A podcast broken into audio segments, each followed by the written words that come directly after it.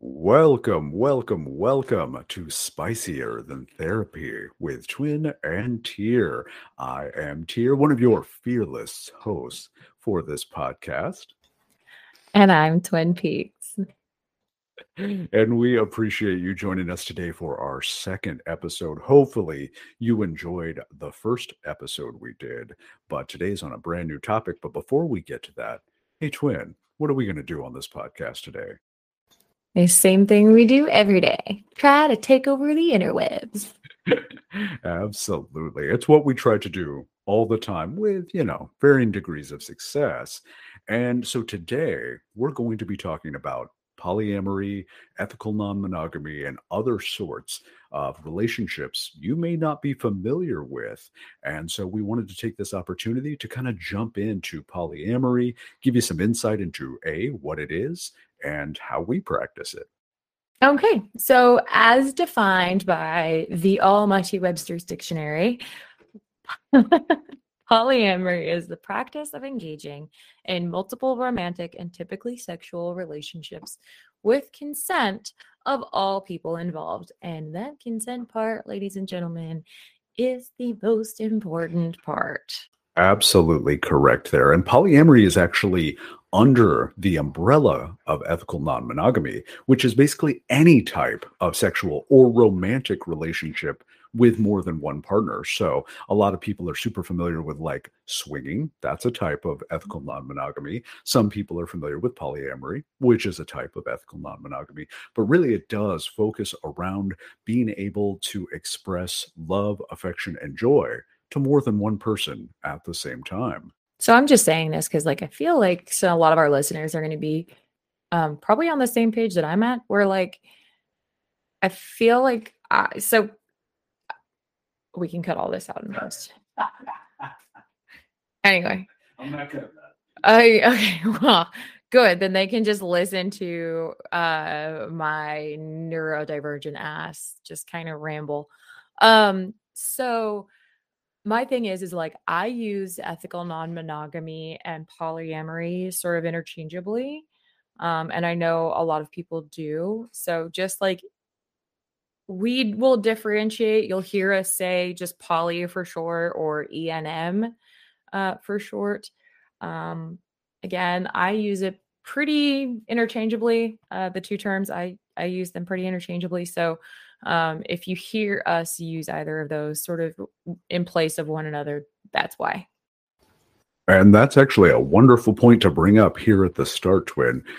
Polyamory is so diverse and we are all very unique individuals. So, the way in which we both define and practice polyamory or ethical non monogamy is going to vary person to person. So, as we talk about how we personally practice polyamory, we'll also be uh, showing and explaining how other people may view it. So it's not a one size fits all thing, it's very uh, customizable to the person or to the people in the dynamic, which is great. But definition wise, uh, ethical non monogamy is kind of that overall umbrella term that includes things like polyamory and swinging and hot wife and all that stuff, which we're not getting into that one. But there it is. So we've got the definition of polyamory. We're talking about expressing romantic and sometimes sexual uh, feelings to more than one partner at the time. Now, a good point I wanted to make, Twen, is not all polyamorous relationships are sexual. No, definitely not. I mean, um, you know, here in the Twitter Live crew, um, for those of you who aren't familiar with us, here at the Twitter Live crew, we are very like LGBTQIA plus uh, friendly. I myself am very queer. Could not be, couldn't think a straight thought if I wanted to. So um, there's that. And then we frequently tease poor Tyr for being queer adjacent, even though he is unfortunately straight because, you know, he couldn't be perfect. We do want to really quickly acknowledge our ace, our non binary, our, you know, folks who may not be as uh, romantically inclined, like the aromantic crowd, the asexual crowd. We love you guys. I don't know too much about how all that reply, how, how all that would apply. but yes, we did want to acknowledge like our ace and our aromantic types. We see you guys, we love you guys, and we will be touching on, but considering that that is not exactly our forte, I don't want to speak for those communities when I don't understand like those feelings per se. I myself am demisexual. Um, we'll get into that later. We'll get into all of these terms later. But uh, don't forget that we have to all of our grays, our little grayscale people out there. Don't don't think we forgot about you guys. We we see you. We love you. We know you are there. Absolutely, absolutely. And I'm totally not cutting that part out. I'm leaving it in oh. so everybody can kind of see how our conversations go. This is the greatest thing about a podcast. Yeah, I just wanted to point out, you guys, uh, I am sorry if I'm a little extra rambly today.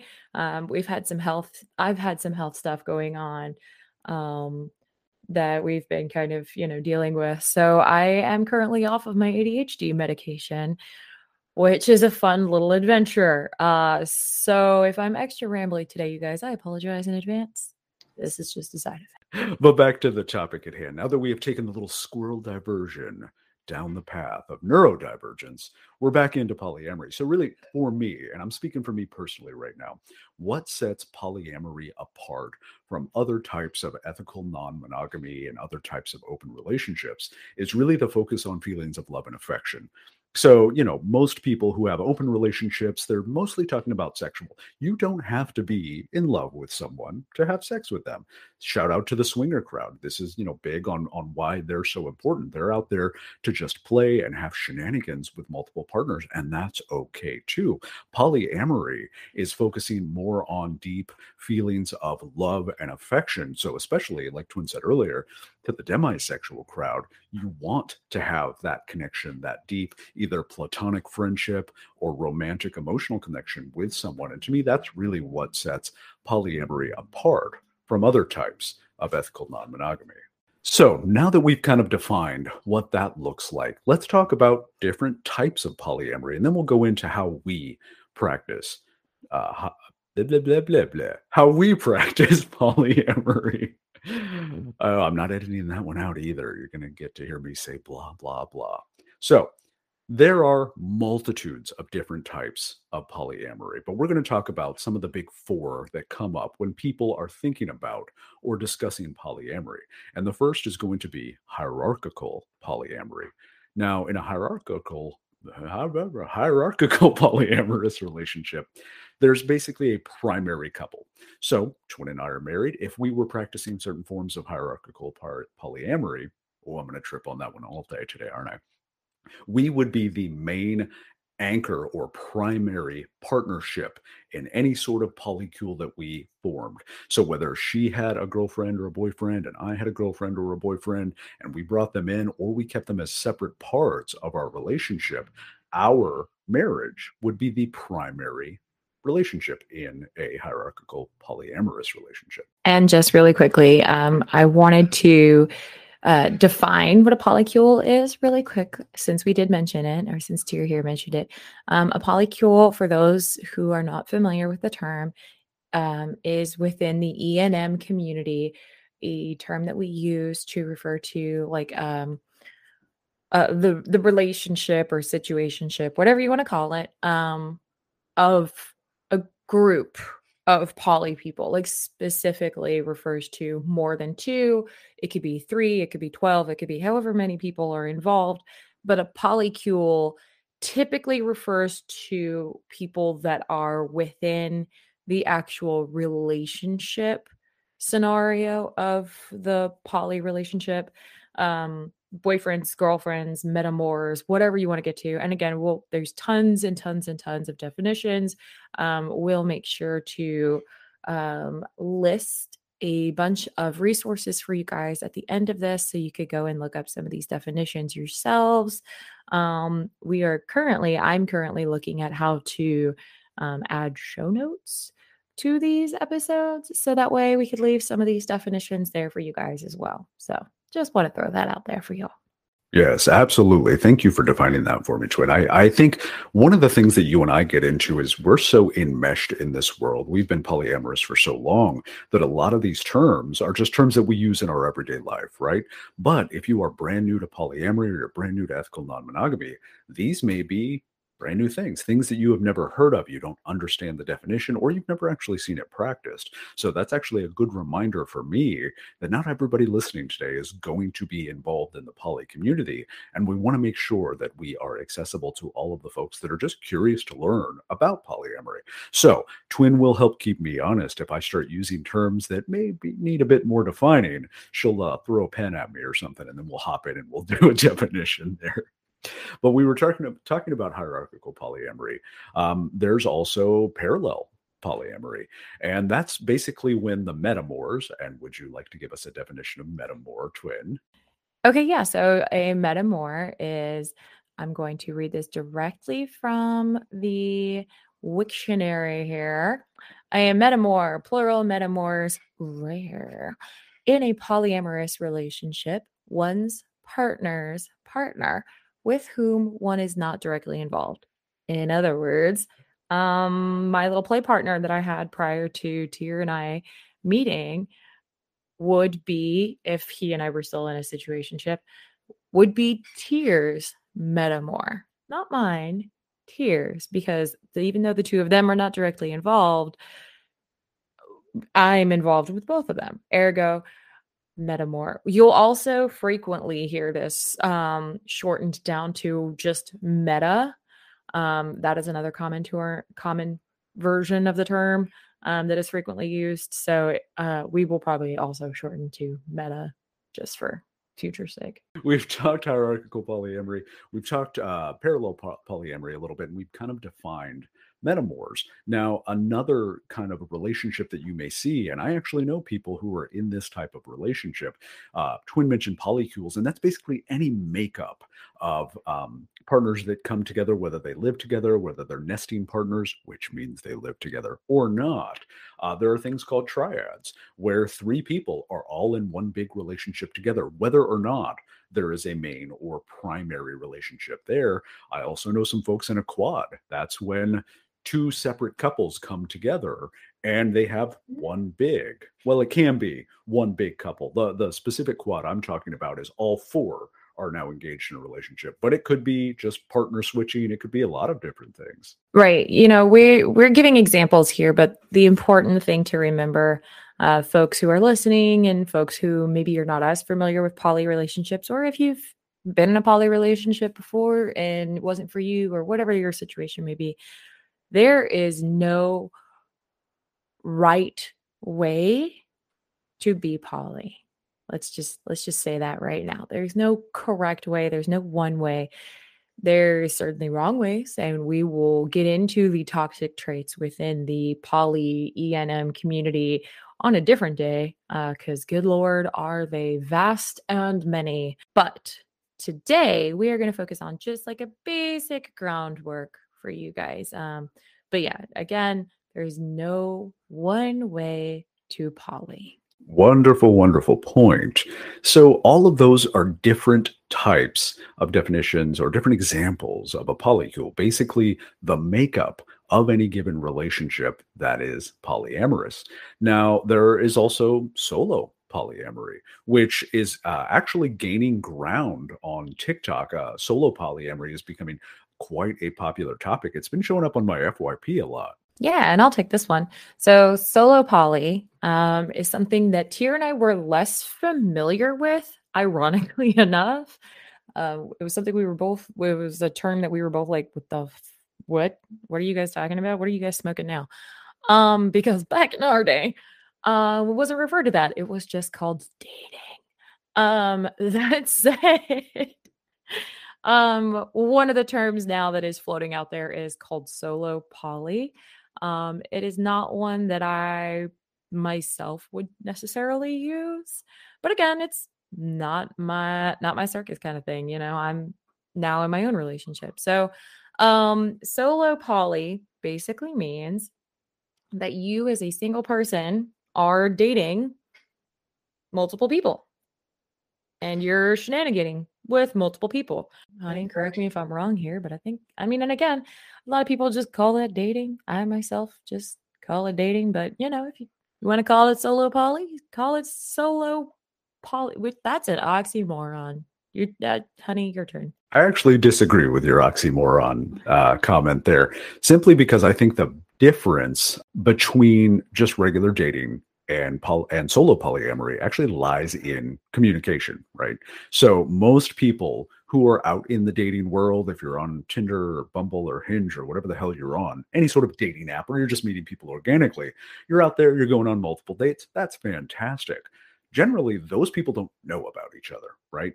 Um, so the, one of the biggest things that I think defines polyamory and makes it so distinct uh, from monogamy is that focus on clear communication, transparent communication, and consistent ongoing conversations with all of your partners.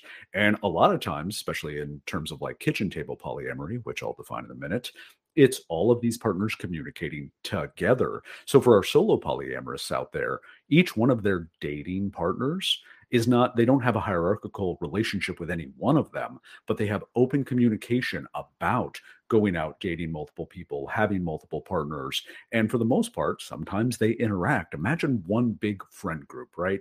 And and Twen can speak about this because this is actually how she got into polyamory when she was younger.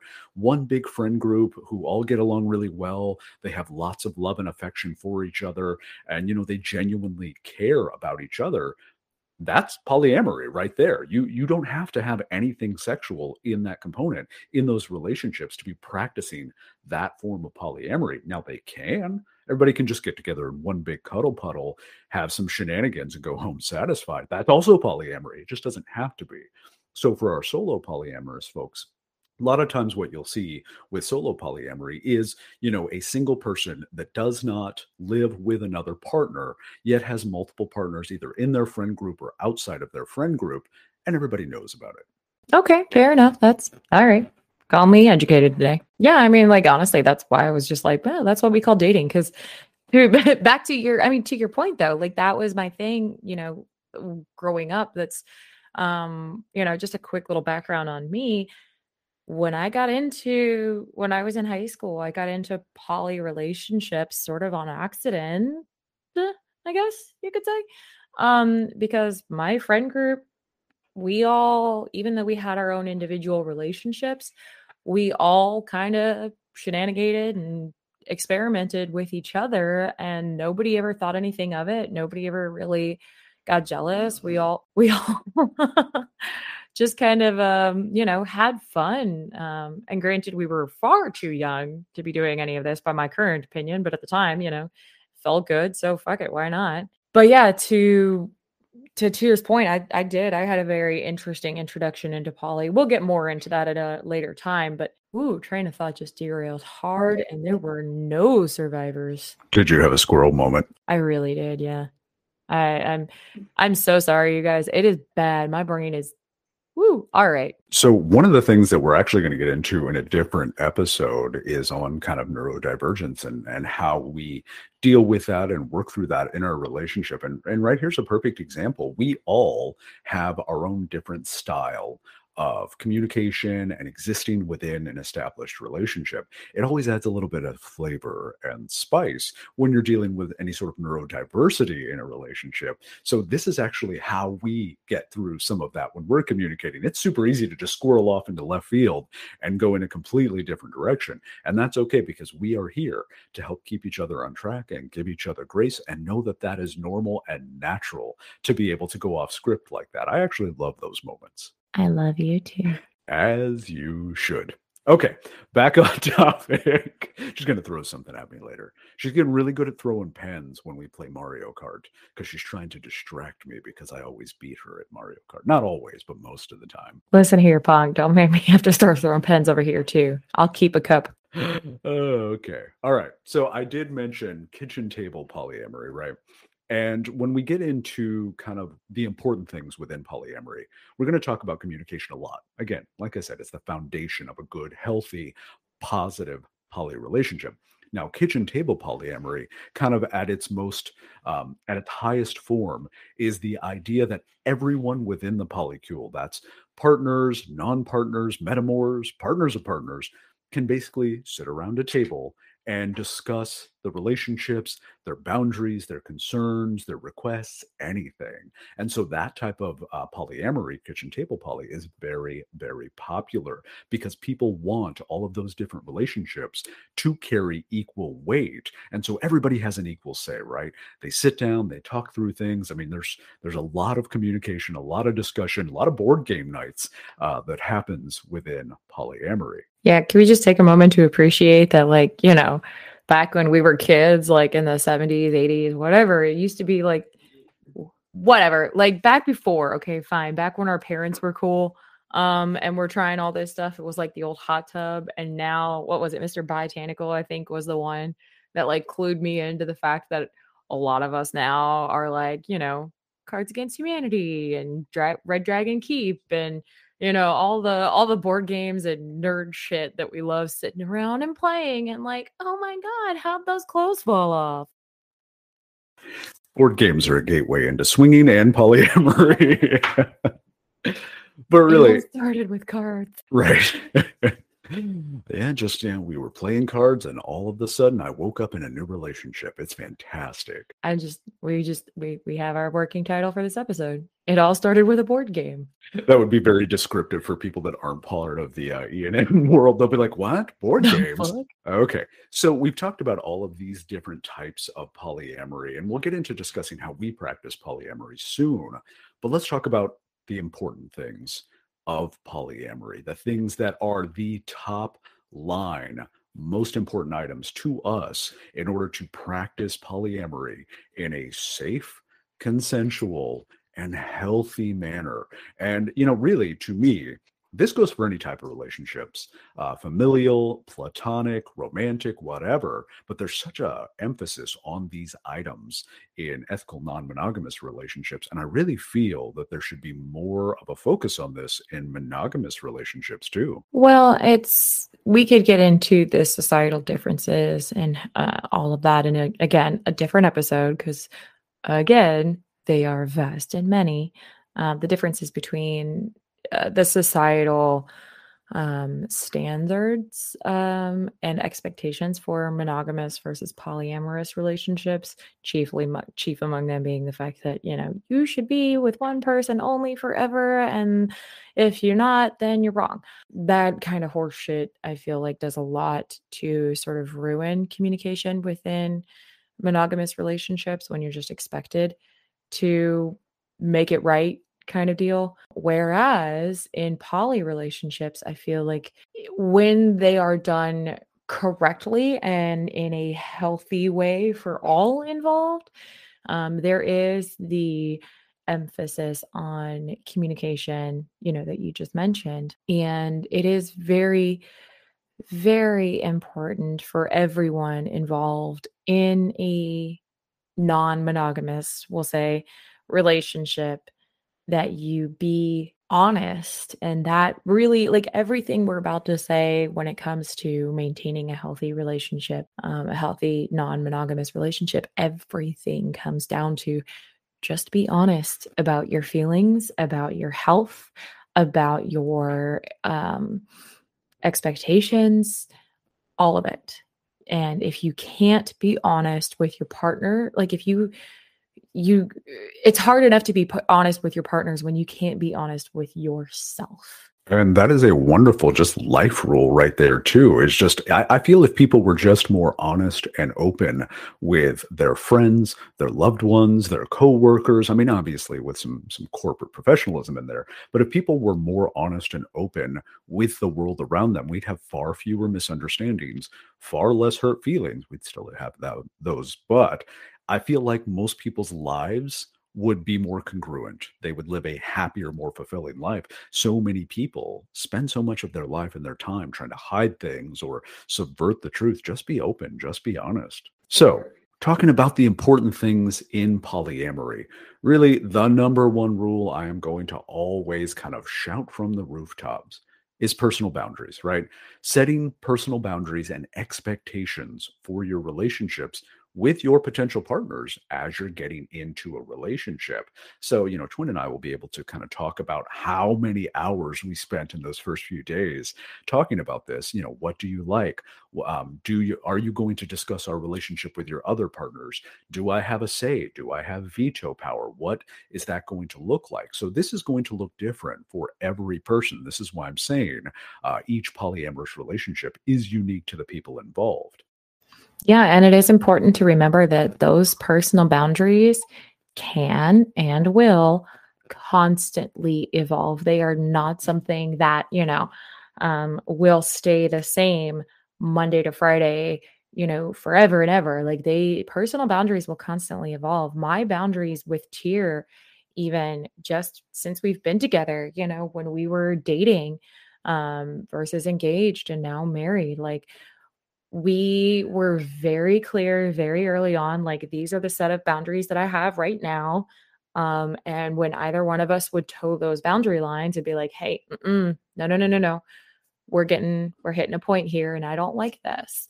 And that's again where we come back to that honesty, you know, having the courage and the strength, because it is hard, um, to acknowledge that some action makes you feel some kind of way and to take that feeling and go, oh, okay, I don't like this. And then have the strength to, you know, bring that up to your partner or to whomever, you know, whether they're romantically involved or otherwise, you know, having the strength to do that. It's hard, but it is so necessary for your own well being and for your relationships' well being. And that brings us to our next point. Um, it is very important and probably the easiest, I would say, to take responsibility for your physical health and safety when you are in a non monogamous relationship, or even if you're in a solo poly relationship, um, or if you're just in any kind of situation where you're sexually active. Um, y'all, those personal boundaries should always, always, always extend first and foremost with any new partner to your sexual health, well being, your personal safety. Something as simple as saying, Hey, do you have a condom? Can make a world of difference. Or, Hey, are you on PrEP? Or, Hey, I don't like when you touch me there. That's setting a personal boundary. And those are perfectly valid, perfectly wonderful, absolutely amazing personal boundaries that you should 150% be setting every single time. If that other person cannot respect even the most basic personal boundary, um, even the most simple, I'll say quote unquote simple boundary of I'm looking out for my health, well being, and safety.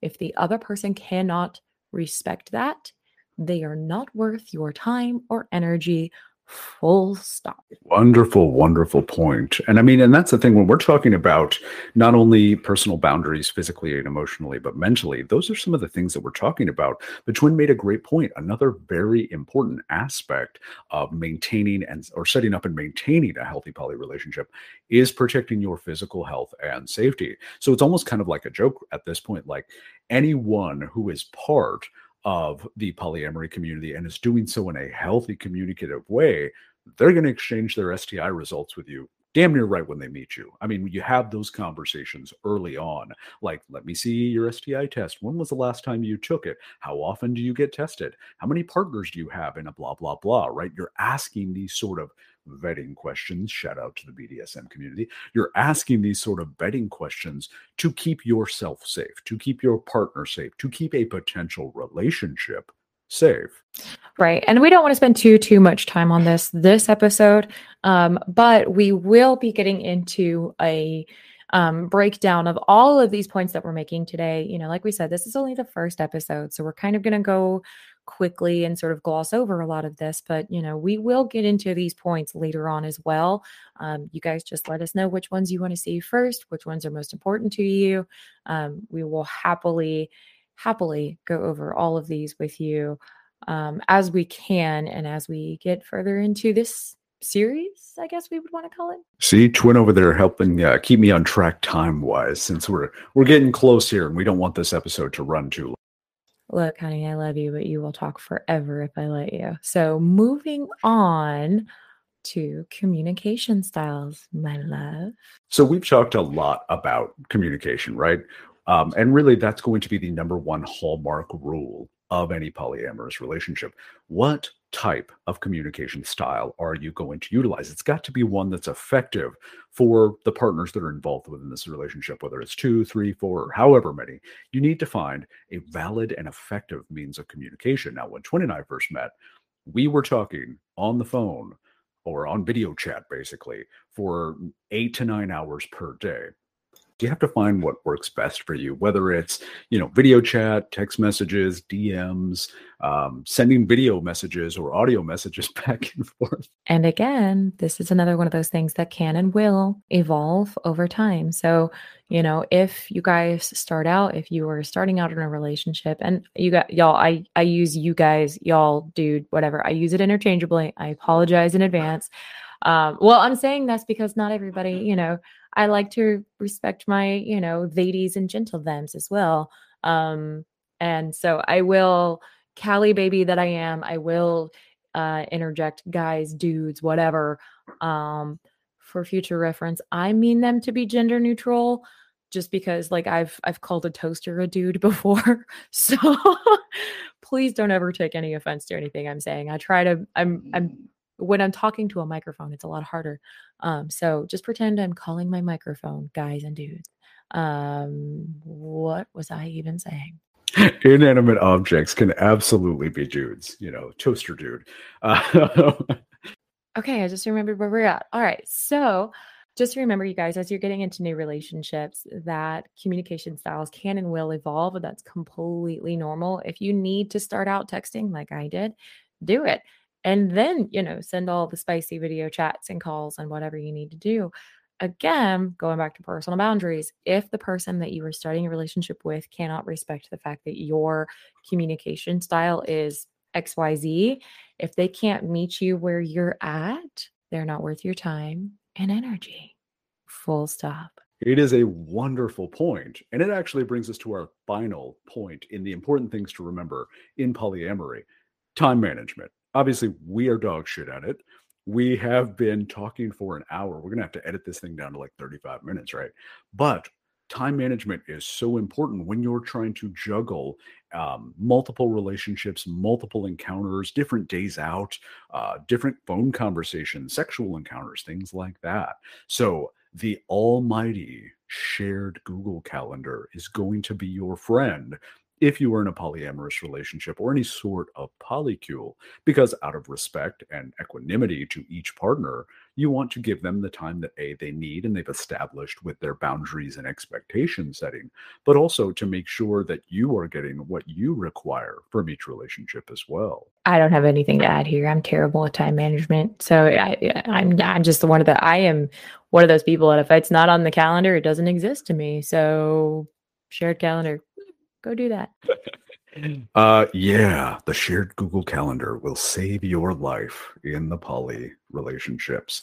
So, in our next episode, we're going to talk about how we personally practice polyamory and what our style of polyamory looks like. But we wanted to end this episode. We've been taking questions uh, from a bunch of our followers, either on Discord or on TikTok, and we've decided we are going to answer one question at the end of every episode. So if you have questions, throw them in on Discord, throw them in on our TikTok videos, whatever you want, and we'll shout you out here at the end of every episode.